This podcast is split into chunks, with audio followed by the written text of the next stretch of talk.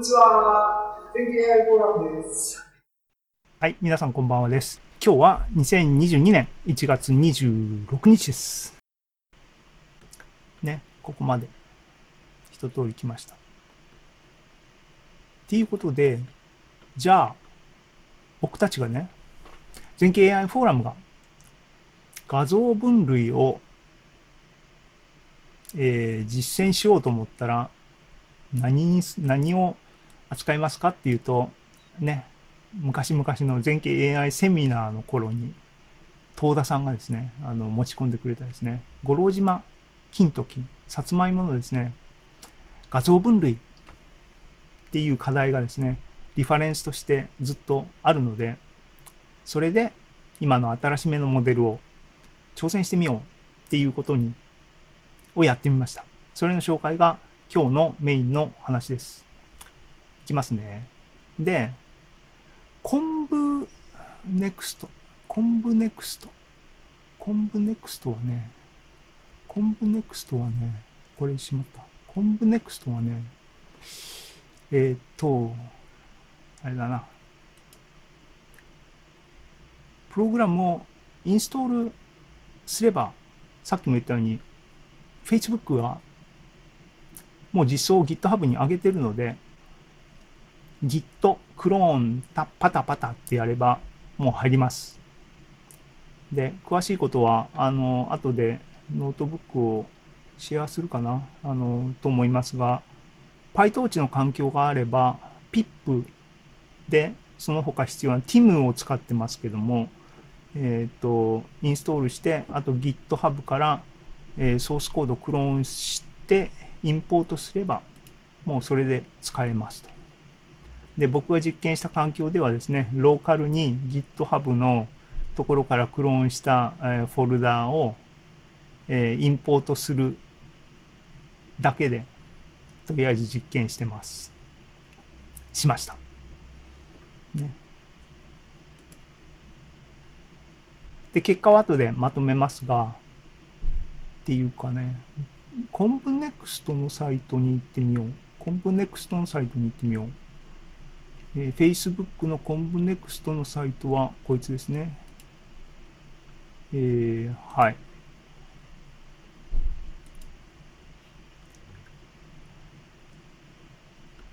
で、ここにですね、 ImageNet の学習済みモデルがもう提供されてます。で、これ、あの、モデルをいちいち手でダウンロードしなくても、このソースコードをですね、さっきみたいにクローンして、えっ、ー、と、きちんとインポートすればもうそれだけで、モデルが使えます。ね。ここに、もうちゃんと、ファイルもですね、あの、URL がコードに書いてあるんで、モデルのパターンがね、タイニー、スモール、ベース、ラージ、エクストララージありますね。えっ、ー、と、まあ、あの、普通の PC で僕たちやってるんで、小さめのモデルを今回は使いました。ね、レズネットも18とかで結構精度が出るんで、今回はコンブネクストに関してはタイニーとSmall を実際に使って学習させてみました。ね、えっ、ー、と、モデルインポートして、えー、コンブネクストのコンブネクストスモールでプリトレインドを true にしてファインチューニングしました。で、結果です。結果です。結果簡単に紹介しますが、えっ、ー、と、学習エポックは、100いかないぐらいですね。あの、ガーッと回して、そうすると、えっ、ー、と、 validation accuracy が94%。で、実際に、えっ、ー、と、検証用のデータセットに対して、サンプル数が794枚の画像に対して、失敗の数がですね、誤認識の数が47個。っていうのが、 ConvNeXt の Small。じゃない、タイニー。で、スモールの方がタイニーよりもでかいんですね。だから、あの、精度上がるかなと思ってたんですけど、全く同じ、全く同じっていうのはね、サンプル数が、あの、794っていう、少なくはないんですけども、そんでも大きくないんで、もう、だ、間違いの数がですね、47個ってきっちり、スモールとタイニーで同じだったんで、精度は、検証精度が全く同じだったんですけども、そしたら、あの、傾向も全部同じなのかなって思って、えーですね、五郎島っていうのは、今、今挑戦してるのは、8階級っていう難しい問題をやってます。あの、AI セミナーってね、2年前に、最初に、あの、東田さんが持ち込んだ時は、5階級の分類っていうのを、5, クラスの分類をやってて、それはね、結構、あっという間に90何パーセント、サクッと出て、99%? あの、結構簡単だったんですよ。で、そしたらっていうんで、今、あの、1年後かな、その、えっ、と、8階級、3つクラスを増やして、これで分類してほしいっていう風な難易度がちょっと上がったんですね。そうすると、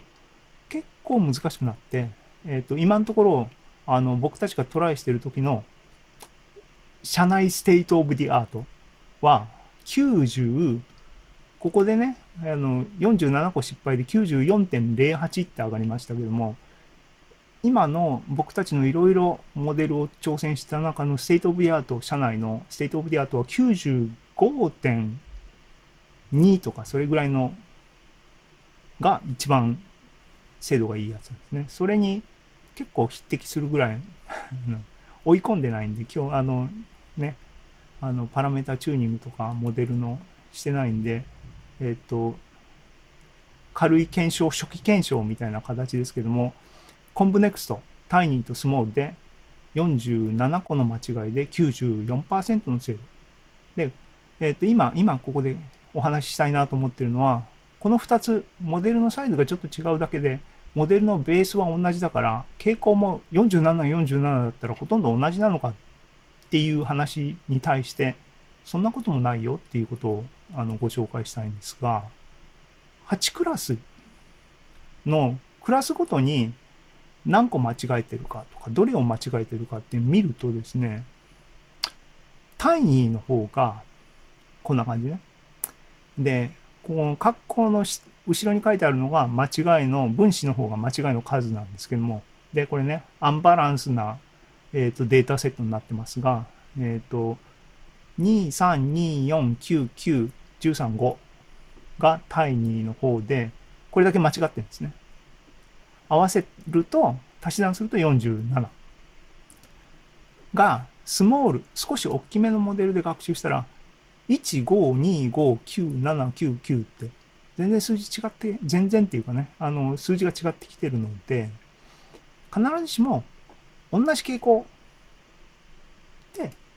あの47個って同じだけども、傾向も同じように間違ってるのかっていうと、必ずしもそうじゃないなっていう感じですね。ここから期待されるのは、アンサンブルこいつらで取ったら、精度上がんじゃねっていう、あの、直感、当然ね、思いますよね。あの、あの、答えを言うと、やってみたんですが、このデータセットに関して、アンサンブルをですね、いろんなモデル、今回今から紹介するのが、8個ぐらいあるかな、モデル。えっ、と、全部組み合わせてやってみたんですけども、一番、あつまりね、単独で一番いい精度を上回るようなアンサンブルの方が、統計的に、あの、統計平均を取ることによって、モデルの統計平均を取ることによって、単独の精度よりも上回るっていうケースが発生しなかったです。だから、ちょっと期待したんですけどね、あの、傾向、外れ方の傾向が違うので、そういう別のモデルを組み合わせたら、精度上がりそうな気がしたんですけども、世の中そう単純じゃないのかなと、今思ってますが、モデルの数が足りないのかもしれない。えー、まだ現在進行形です。はい。で、続きいきます。ね。今のは ConvNeXt。で、 ConvNeXt がすげえすげえって言った時に、 EfficientNet のバージョン2忘れないでねっていうコメントがありましたと。なんで、 EfficientNet バージョン2をやってみましょうと。 EfficientNet バージョン2はどこにあるかっていうと、どこにあったっけ？キータのサイトがありましたね。これですね、論文ですね。で、バージョン2の実装が、OK。これ、リンクは後で共有します。インストールはここにスクショがあるな。このサイトからインストールしました。つまり、えっ、と、オリジナルは、えー、TensorFlow かなんかだったね。JAX かな？えっ、と、PyTorch はオリジナル実装ではなくて PyTorch 実装っていうものから引っ張ってきました。でね、えっ、と、使い方は、やっぱりさっきの ConvNext と同じように、クローンしてきてソースコードを Python の。で、あの、ね、注意点っていうかね、注意点っていうほどではないんですが、えっ、と、レポジトリの名前にドット、ピリオドが入ってるんで、これって Python でインポートするときにあの問題になるんですよ。なので、クローンしたやつを、あの、リネームっていうかね、シンボリックリンクで Efficient Version 2 V2 っていうフォルダーにシンボリックリンクしといて、そいつをあのインポートするようにっていう一手間が必要でしたが、それだけであのモデルは使えました。で、バージョン2でモデルは S、M とかあったかな。やっぱり一番ちっちゃいやつを試しに使ってみました。使い方はさっき言ったようにインポートして、で、えっ、ー、と、クラスがね、 ImageNet の、えっ、ー、と、プリモデル、トレインモデル。こいつはもしかしたらスクラッチからトレインしたかなえっ、ー、と、ですけども、出力が1000クラスではなくて8クラスにしなきゃいけないんで、最終レイヤーのリニアレイヤーを上書きしてっていうことをやって、五郎島学習して、学習の結果ですね。エフィシェントネットバージョン2は間違いが55個。精度で言って93%。っていうことで、コンブネクストに、えっ、ー、と、今ね、こう仮にペって100エポック弱ぐらいを回した範囲においては、ドーンと勝ってはいない。っていう感じでした。で、後でまとめますが、クラス別のね、あのー、間違いっていうのも、やっぱさっきのとまた別な傾向になってますね。コロっていうのは難しいって言ってるモデルもあるんだけども、こいつはコロが90%、1個しか間違いなくてっていうような感じになったりしてます。だからなおのことね、あの、全体で93%とかさっきの94%だけど、それらをアンサンブルすれば、行くとやっぱり思いますよね、みんなね。なんか俺のアンサンブルの取り方間違っとんのかなあちなみにね、あの、ロジットを出力にしてるので、きちんと、きちんとソフトマックスをして、足し算して、アーグマックスをしてるんだけど、なんかそれ間違っとんのかなあの、誰か、あの、神楽の人とかですね、アンサンブルの初歩で間違ってる人間になんか間違ってたら教えてください。はい。で、続けます。えっ、ー、とね、今のところコンブネクストとエフィシャントネットバージョン2をやりましたが、スウィンね、マイクロソフトのスウィン。これを試したかったんですよ。これのね、インストールに結構手間取って、何が手間取ったかっていうとですね、あの、スウィンの実装自体は、同じ、今までのと同じようにね、Git で、GitHub で公開されてるので、クローンしてくれば全部ソースコードもらえる、あの、降りてくるんですけども、あ、それね、ここ、ここにまたシンボリックリンクしてます。こいつはね、ハイフンがあって、これハイフンがあったまんまだとダメだったのかなそうだな。マイナスは引き算のオペレーターになってるんで、良くないんですね。ドットも良くないんですね。このドットは、あの、ネームスペースの区切りに使われてるんで、なんで、スウィントランスフォーマーはシンボリックリンクでハイフンを除くものにしといて、それをインポートするようにしました。あの細かいことですけども。んで、なんだっけ。そうそうそうそう。えっ、と、パフォーマンスが欲しければ、やっぱり Apex っていうね、あのマルチプレイセッション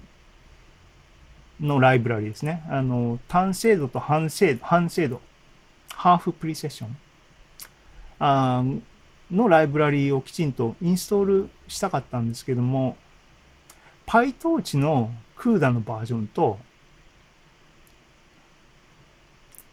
えっ、と、ドライバーの CUDA のバージョンが同じでないと、まあ当たり前なんですけどね。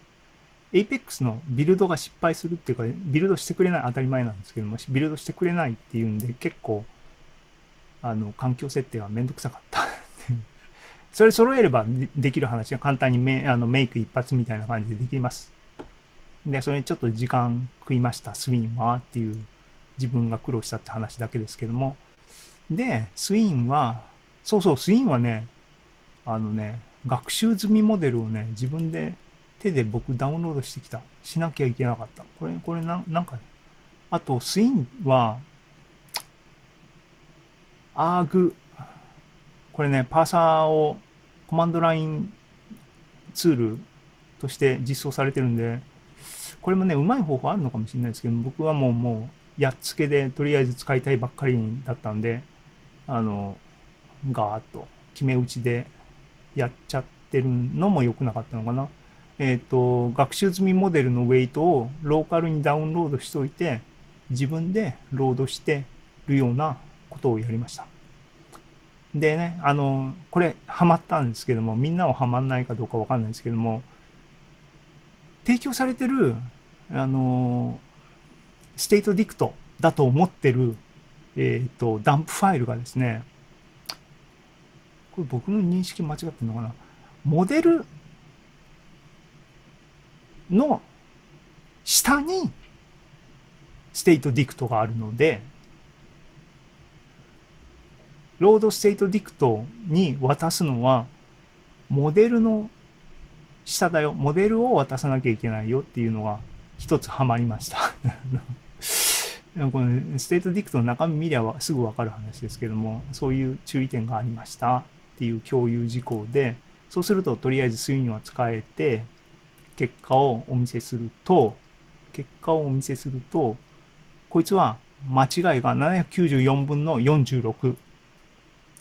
今ね、1、2、3、3つ示してましたが、それよりもいいですね。一番今のところいい。94.2%のバリデーションアキラシ。スウィンが今のところ一番いいのかっていう感じですね。そうきといて、今回の新しいやつですね。えっ、ー、と、レグネットっていうやつを、もう実験して。これは簡単にもう PyTorch に入ってるんで、モデルを読み込むだけでいいやっていうんで、 ResNet のね、あのー、ファインチューニング用のモデルのクラス僕書いてるやつの、そいつを置き換えただけにします。何が違うかっていうと、最終レイヤーの、なんだっけ、 adaptive pooling のレイヤー以降をえー、置き換えるようなモデルにしてっていうんで、レグネットの Y っていうやつの8と16っていう2つのモデルを試してみました。ね。で、これが、これが、えー、結果だ。えっ、ー、と、レグネット Y の8は間違いが42個。今までの中で一番いいですね。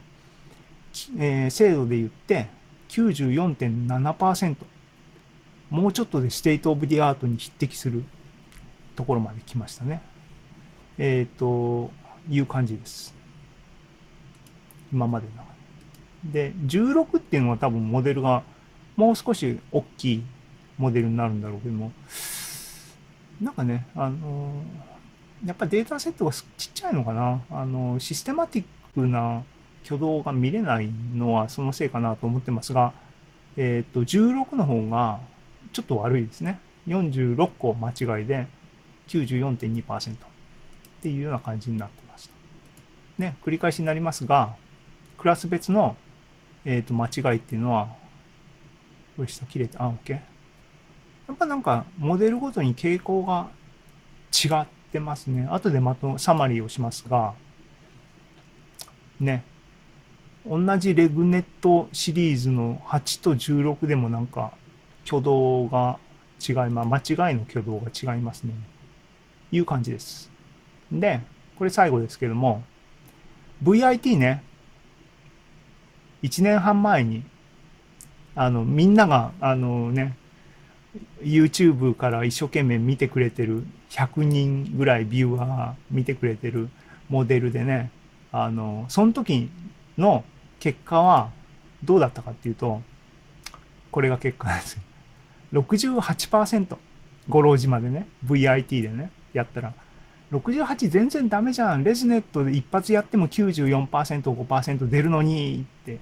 そのビデオで僕が叫んでますが、果たして、果たしてっていうかですね、この頃の PyTorch で今、今回、あの、レグネットとか出したように、PyTorch のバージョンをちょっとアップデートしたので、ちょっと VIT もやり直してみようと思ってやり直してみました、今回。ね。で、使ったあのソースコードは VIT の PyTorch 実装っていうのを GitHub からあの前と同じやつを持ってきました。ハギンフェイスも VIT のモデルを提供してるのかな？そっちじゃなくて、あの、別なレポジトリですけど、前使ったやつとそのまま同じやつなんですけども、今回使いました。それはこれですけども、VIT PyTorch っていうレポ、あの、あれかな、プロジェクトかな、を使ってます。で、えっ、ー、と、これ、あの、パラメータとかパラ、ファインチューニングっていうか、あの、パラメータチューニング、このチョイスが妥当なものかとか、とか、引っかしてないんで、えっ、ー、と、もっと良くなるのかもしれない。ですし、こいつとね、スウィンの関係、僕きちんと論文まだ読んでないんで、あの、こいつの修正版なのか改良版なのか、えっ、ー、と、また別な話、スウィンっていうのは別なラインになるのか、僕よくわかってないですけども、今ね、上でチャカチャカってやったらスウィンってそんなに悪くなかったですよね。94%ぐらい精度で言ってましたね。で、さっき見たように、1年半前、約2年前に VIT は僕がちゃちゃっと同じモデルでやったら、68っていうなんかとんでもなく低い結果になって、VIT 本当にいけんのっていう話でまとめましたが、さて、えっ、ー、と、同じ状況でね、スウィンが94になってるところで、どうなるかやってみたんですね。結果、やっぱりちょっと悪い。っていうのは、えっ、ー、と、間違いが、えっ、ー、と、他のモデルとか今まで説明してきて、あの、皆さんお聞きになった通りで、40、いいやつで42個間違い。えっ、ー、と、他のやつで46個とか47個とかでしたけども、こいつ79個間違い。79っていうのは、ね、分母が794個の画像ですから、それでも90%を超えてると。90.05%の正解率。なので、ね、2022年1月26日のえー、全景 AI フォーラム一期健吾の現象は、1年半前のね、VIT68% しか出ねえじゃんっていうのは、ごめんなさいと。それはあの、なんか僕のあの、トレーニングの仕方が悪かったのかな。あの、68なんていうことはありません。90%は出てます。が、えっ、ー、と、他のね、他のモデル、つまりコンブネクストとか、エフィシャンネットバージョン2とか、スウィンとか、レグネットさんたちに比べて、やっぱり、あの、明らかに精度が出てないなと。これどうしてなのかなって、ちょっと、あの、検討、要検討課題ですけども、っていう感じです。で、えっと、ここには、あの、同じ詳細っていうか、同じ情報の流度では上げてませんが、実は、えっと、今ね、紹介したモデル1234 1,2,3,4,5,6,7個のモデルの中で一番良かったのは、間違いが42個、精度として94.710%っていう、レグネット Y の8っていうのが一番良かったんですが、えっ、と、参考としてここに載っけてないですが、古き良き、ResNet 18っていう一番ちっちゃい ResNet ですね。これ PyTorch に入ってるモデルですけども、それを使って、同じデータセットで、今ね、ここ1週間ぐらいの話ですけども、回してトレーニングした結果が、えっ、と、間違いが39個。で、それが、あの、 state of the art ね、95%を超えてるやつ。出ました。なので、ちょっとね、あの混乱してるっていうか、混乱してるっていうんじゃないな。問題が、今ターゲットにしてる五郎島8階級分類問題っていうのが、さちってるっていうか、まあ、あのサンプル数、データセットのサイズが十分でかくない、さっきも見ていただいたようにね、これ、あの、検証用データの8クラスに対して画像が何個あるかっていうのを見てもらったらわかるんですが、コロっていうクラスに関しては、検証用データ10枚しかないんですね。で、トレーニングの方は、えっ、ー、と、おそらく80%取ってるはずなので、えー、40枚かそれでも。でもそれぐらいで、やっぱ数の規模が少ないのかなっていう懸念はありますが、えー、こうこういうね、系統的にいいって呼ばれてるモデルでいい結果が出なくて、古いっていうね、レズネットが一番いいっていうのは何かっていうとですね、このグラフね、さっきも紹介したこのグラフの、これ ImageNet 1000クラスの分類課題っていう、分類課題としては、ね、8クラス分類よりもずっと難易度が高い問題、その代わりデータセットが充実しているような問題に対して、いろいろモデルの良し悪しっていうのを議論するのが普通の人たちっていうか研究の最先端ですけども、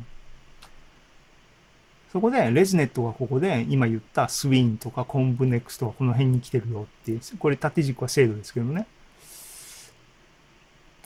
五郎島8階級だと、レズネットが一番良くて、この人たちも全部どんぐりの背比べみたいになってるっていうのは、やっぱりあれだな、サンプル数が足りないのかな。っていう、っていうですね、いつもの、いつものパターンで取り留めがないっていうか、きちんと明確な結論が出ない形ですが、実際に動かしてみた。で、動かした結果として、1年半前の VIT さんを悪く言ってごめんなさいと。ね、90%で出ましたと。でも、君は他の人たちよりも一番悪いよと。で、えっ、ー、と、エフィシャンネットもバージョン2とバージョン1、前のやつは PyTorch に入ってるんで比較、あの、ここに今乗っけるの、あの、間に合いませんでしたけども、大きく変わっ、前進、アップデートし、あの、改良されてるって感じはないんですね。なんで、あの、まあ、やっぱり課題依存なんですよね、やっぱりね。あの、で、今回の知見で何が、あの、僕自身得られたかっていうと、最新のモデルを使おうと思ったら、画像分類に関してね、使えるような、えー、環境が整ったので、ちょっと、